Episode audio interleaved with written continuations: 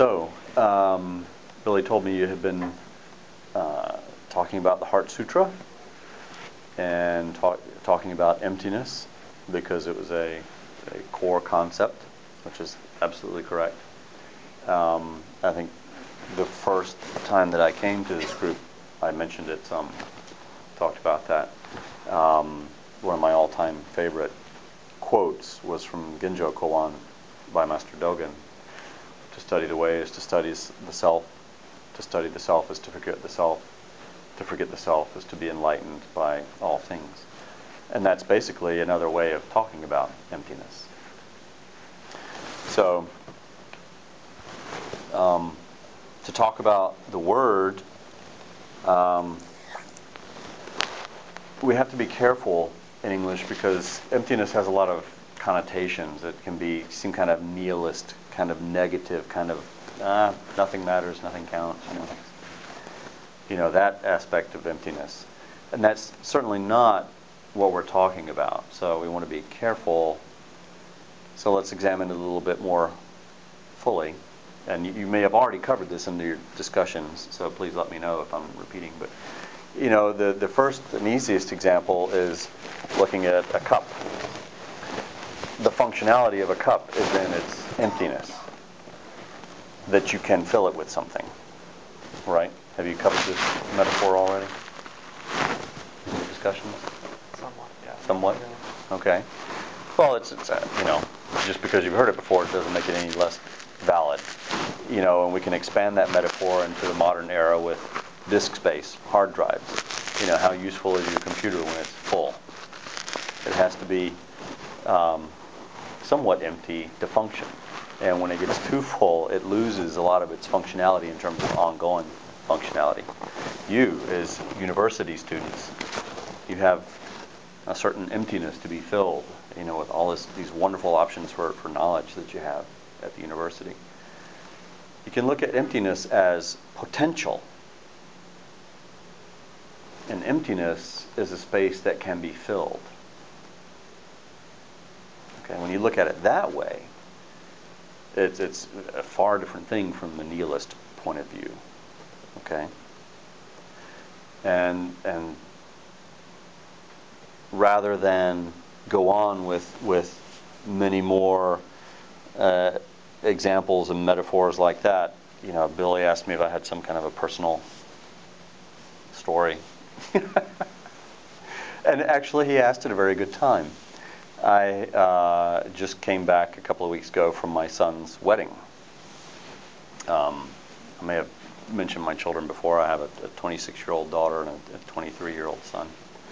And my daughter got married last year, and my son got married just a couple of weeks ago in the mountains of North Carolina. We had a, a gorgeous weekend for it. And as you can imagine, a wedding is a very, very busy time for lots and lots of people. Certainly for the bride and groom, but also for other relatives being, you know, the, the parent of one of them. Uh, last year, father of the bride, this year, father of the groom. It's kind of busy. There are things you need to do that you're traditionally responsible for. Um, so it was easy to kind of get wrapped up in that. And it was also very easy to get wrapped up in the parental role um, and, and start thinking about all the judgments that come to mind. And I'll be very honest with a couple of judgments that came to mind regarding my son, and it was like, oh, he's too young. You know, he, should, he, he needs to, to live a little bit more and get to know himself before he becomes a couple. And, and um, and another one was um, uh, he, he hasn't finished his studies yet. He hasn't gotten his degree, and he needs to he needs to focus on that so he can be a you know so he can have a secure job and blah blah blah blah blah. And and please don't take these as any sage advice. what I was doing was applying my life onto him. I got married young, and I thought it was a mistake. it ended in divorce, you know and I, uh, finished my degree and got a job for And I'm not even being consistent in applying my judgments because one of those was the wrong thing to do, so don't make that mistake. And the other one's the right thing to do. You know, I, I did it that way, so you should do it that way. And if it wasn't those two issues, it would have been something else. That's what the parental mind does. That's what the human mind does, is we find problems to fix. And that's very good for survival. You know, it, it's, you know, how do I find food? How do I find shelter? How do I find security? I mean, that's great. But if you get really, really wrapped up in that, you can't take in anything else. And what I noticed is that when I was really wrapped up in, in my judgments and my stuff, I wasn't enjoying very much. When I let go of those things, when I when I quit being so wrapped up in myself, when I emptied myself of myself and looked up and saw the bride and groom smiling at each other, it, was just incredible. They were so happy. All my judgments just kind of went, you know, those are my problems, not their problems. Um, and that, that made the point very clear to me that when I let go of myself, when I emptied myself of myself, of my attachments and my judgments, I was so much more happy for myself, which, which is great. But also, I was more fully present for them as the father, as the father-in-law to be, as you know, the the planner for the rehearsal dinner, or for the you know the relative greeting other relatives we haven't seen for a while. And that brings me back to the line in the Heart Sutra where it says, "Emptiness is form, form is emptiness, emptiness is form." On the one hand, I was letting go of my personal form my role as father and, and you know making these judgments and all that.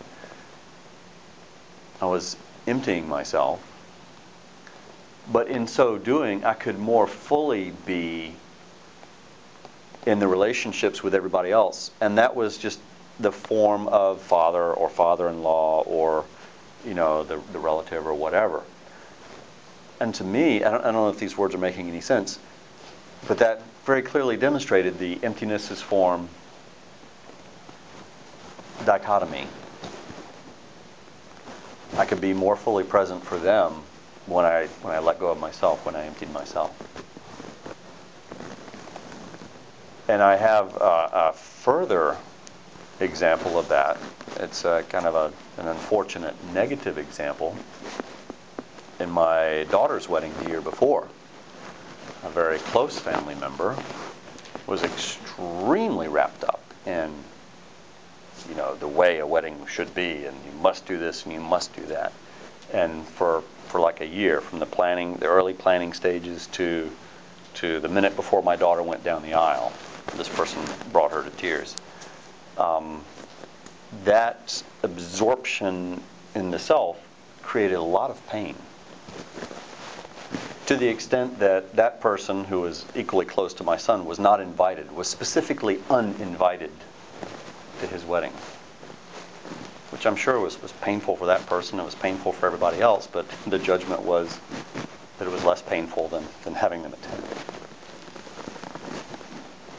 So that's kind of an example of the opposite of, you know, letting go of yourself, um, emptying yourself of yourself can open you up more, that clinging very, very tightly to yourself, and in that case, extremely tightly, leads to you being isolated from the people that you love, and, and, and in that example. Um, so that experience of those two weddings, to my mind, is a very good example of what it means to practice emptiness um, and what it can do for you. So, just to, to kind of wrap it up, in my mind, emptiness is potential, potential to do pretty much anything. And then once once you've done that, you have to be careful not to cling to it because then you've lost that potential. It's a continual process. Do you remember how I talked in a previous talk about playing with nouns and verbs? Turn nouns into verbs once in a while. Look at emptying. I, I see this as a continual emptying process. There's value in in filling yourself with with knowledge, with experience, with uh, empathy, with compassion, or whatever. But if you take any one particular situation, it's like, oh, I did this and this was really great, so I'm gonna I'm gonna hold on to it because I want to continue to enjoy that. Well, then you're no longer empty and you can't enjoy or appreciate or fully participate in other things. So I look at it in the verb form of emptying continually, going back to, and you hear phrases like beginner's mind. You hear that phrase often in Zen. That's one of the things it refers to. Be open to new understanding. You heard the uh, the story about the teacup. That maybe I told that one. Um, so, no. Okay. So I, I, never can remember all the names in these stories, but there was once uh, a great philosopher, academic, who went to visit a Zen master. And the philosopher, you know, they sat down to have tea, and the, and the academic said, you know, I'm here to, to see what you have to say about Zen. You know, explain this to me. And the Zen master calmly sits and starts pouring him some tea. So very civilized, have tea first. And he pours and the cup fills up and he keeps pouring and the cup overflows. Just, just keeps pouring, keeps overflowing. And the academic says, you know, you fool, what are you doing? You know, the cup is full. And the Zen master says, like this cup, your mind is full and cannot absorb anything else until you empty it. Which is, you know, one of those pithy little stories that, that make the point. Um, so it's it's a it's a process. You know, you, you're not striving to sit and be empty all the time and you don't want to be so wrapped up in one particular thing that that you're not open to anything else. It's it's a continual flow of being open to everything, experiencing it, and letting go, and doing that over and over again. So the question then becomes, well, okay, well, that sounds good, or I hope it sounds good. How do we do that? Well, one thing is to be aware of the teachings and the value of doing that. And the other thing is, is practicing. And the, the answer in Zen and in much of Buddhism is very often the same. It's in meditation. That's what we're practicing in meditation. We, we're open.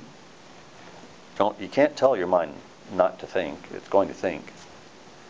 You're open to it, and then as they come, you recognize it, experience it, and let it go. And you do that again and again and again and again. And so you get used to experiencing and letting go and being open to the next thing. That, that actually does train your mind like practicing some physical exercise trains your body. It trains your mind so that when you're in a wedding, as I was, it was easier for me to see oh, yep, there it comes again. I'm, I'm being the judgmental father. And you know what?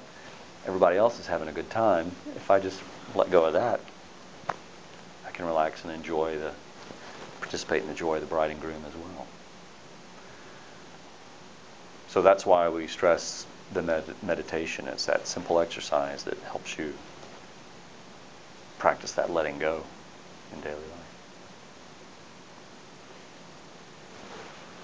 So that's all I have to say about emptiness. Do you have any questions?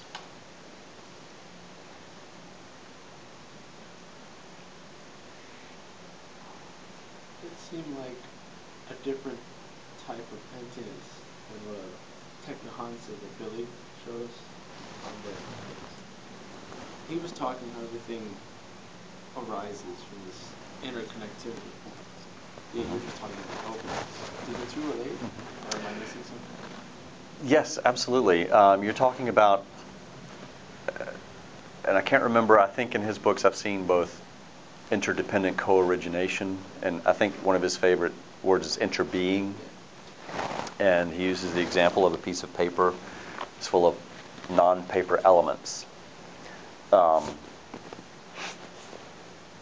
and that's an absolutely valid explanation and model. And, and one of the reasons that I didn't didn't discuss that is because you've probably heard that before. And it doesn't hurt, I think, to see things from different angles. And I was looking at it from a more personal point of view, but just as Um, he talks about looking at a piece of paper. For those of you who haven't heard it, maybe, or did you discuss it in the group? We played a clip. We played it, Oh, you played a clip of it. Okay. So the point is, if you if you look at it very closely, its composition is all of things other than paper. The paper is its is its definition, is its use, but you know, um, you, you may decide not to use it to write on. You might roll it up and use it to start a fire, or you might fold it into a paper airplane or, or something. You know, it's only a convention that it is what it is that we that we call it, and we have a common understanding of what it could be. But its composition is of other things, and without any of those other things, it couldn't exist as it is. And I was trying to apply that to a personal level, and maybe I wasn't being very clear about that in terms of when I look at myself, I'm comprised of, of different roles and responsibility and, and, and uh, knowledge that I've accumulated and skills that I've accumulated, and some that, that you know, I forget some things. I, I lose skills that I don't practice. Relationships change. Um, so I see it as being very similar that Randy is composed of a lot of non-Randy elements. I, I'm interbeing with, with many, many, many other things. And if I try to focus on my abstract definition of Randy, what Randy is, like a definition of a sheet of paper, that I'm losing the connection with all those other things. I mean, is that is that kind of When you when you have a definition of Randy, yeah, then okay? Kind of. So, and, and to bring it back to the story I, I was talking about before, that definition of Randy is when I feel that I should be making these judgments about the way things should be, You know, instead of just being, yeah, being attached to my definition of me. Because of course, I'm his father. I know what's right. and boy, if he ever listens to this, I'm in trouble. Um, and I was focusing more on the experience of it more than the definitions of, of interbeing. I was trying to look at how it affects us in our daily life. I was strongly affected by the realization that it had a very different impact on my life, how I approached that wedding or other experiences, whether I focused on me or whether I focused on others. It was just, um, and I was hoping that that example would uh, resonate because it, it just struck me so strongly, you know, when I looked up at my son and his bride, that they were just so incredibly happy. You know, why should I be wrapped up in my little thoughts when when that was going on? I could just it was just wonderful to to be open to that. Um, to be open to my non-Randy elements. He knows. Let them let me let them tell me what the role of father should be or father-in-law should be. You know, it's like be open to what do you want? What can I do? You know, I don't know if that that brings it close enough to the Thich Nhat I Hanh didn't Hanh to, type. uh, No, no, no. Make your your your story any less significant. I just Oh no, no. the, It, it's it's a, it's a deep, deep principle, and and there are many, many different ways to look at it, and many different ways to to experience it and try to explain it. So, and mine may make no sense to you, you know. So, you know, talk, go to other retreats as you did. You know, talk, uh, Thich Nhat Hanh is a wonderful teacher, and and uh, I think that's one of the things that, that you need to do is find what resonates for you. We're each different, you know. My stories may leave you cold, and then somebody else is like, wow, you know, that. And you'll see that. See, some teachers are, they always have personal stories, and some are very analytical, and, and I don't mean that in a bad way. You know, different people resonate with each one. So I was trying to give a different approach than what you might have already heard. Anything else? One way it works for me is um, I don't want to say it's like a rejection of there's this platonic ideal of paper or that it's rejecting the existence of what we'd all agree is a sheet of paper there. But uh, it emphasizes that the way that is to you at the moment is based on your state of mind. It could be a piece of paper, it could be a paper airplane, it could be Kindle.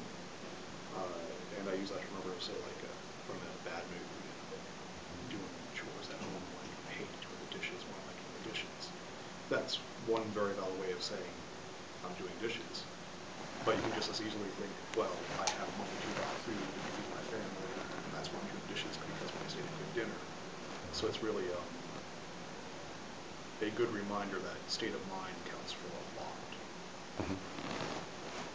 Absolutely. Being open to other perspectives, not being, you know, again, not not being trapped in one particular perspective. And again, back to uh, Thich Nhat Hanh, he has lots of lovely stories about, um, you know, I'm so happy today. I don't have a toothache. You know, you know, so many things that could be that aren't, or you know, gee, you know, I, I uh, burned dinner tonight, you know, but I had a glass of wine, you know, with dinner, and I was able to have dinner, and you know, we have dessert or whatever. I'm just so fortunate compared to many. Didn't yeah, it's didn't burn down the house. Yeah, so it's all a, a matter of perspective and how you um, choose to look at it. And I don't mean that in in a Pollyanna-ish, is that the right Pollyanna-ish sense?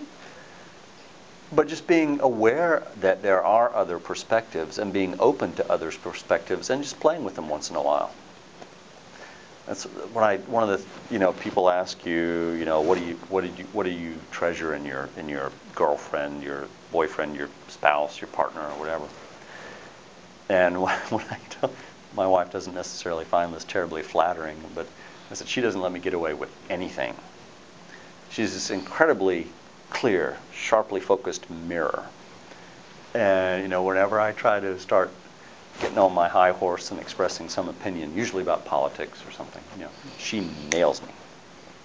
She'll nail me with something that she knows that that I feel to be true or important. She'll say, "But you know, what about this?" You know, so she's really good about showing me that other perspective. Yes.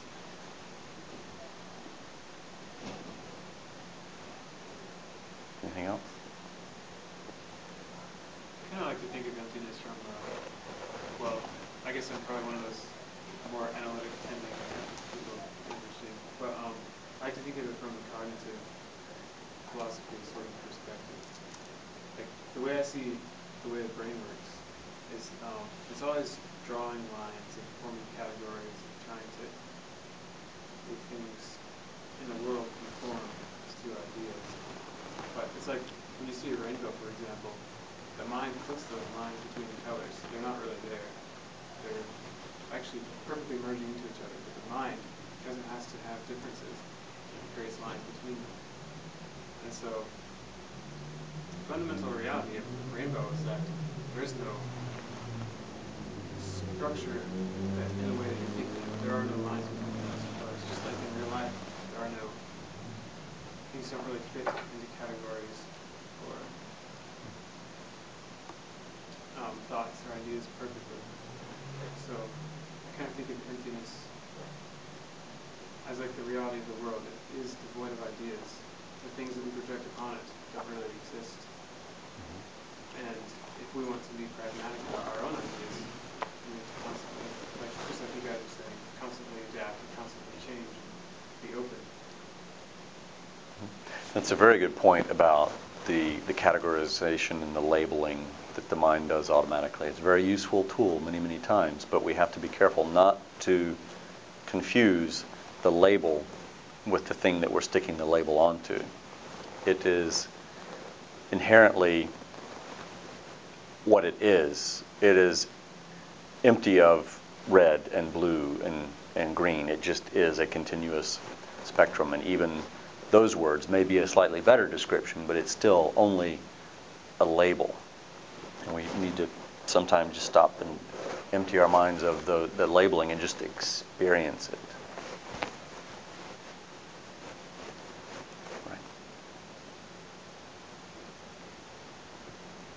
Anything else? Okay. Well, thank you very much.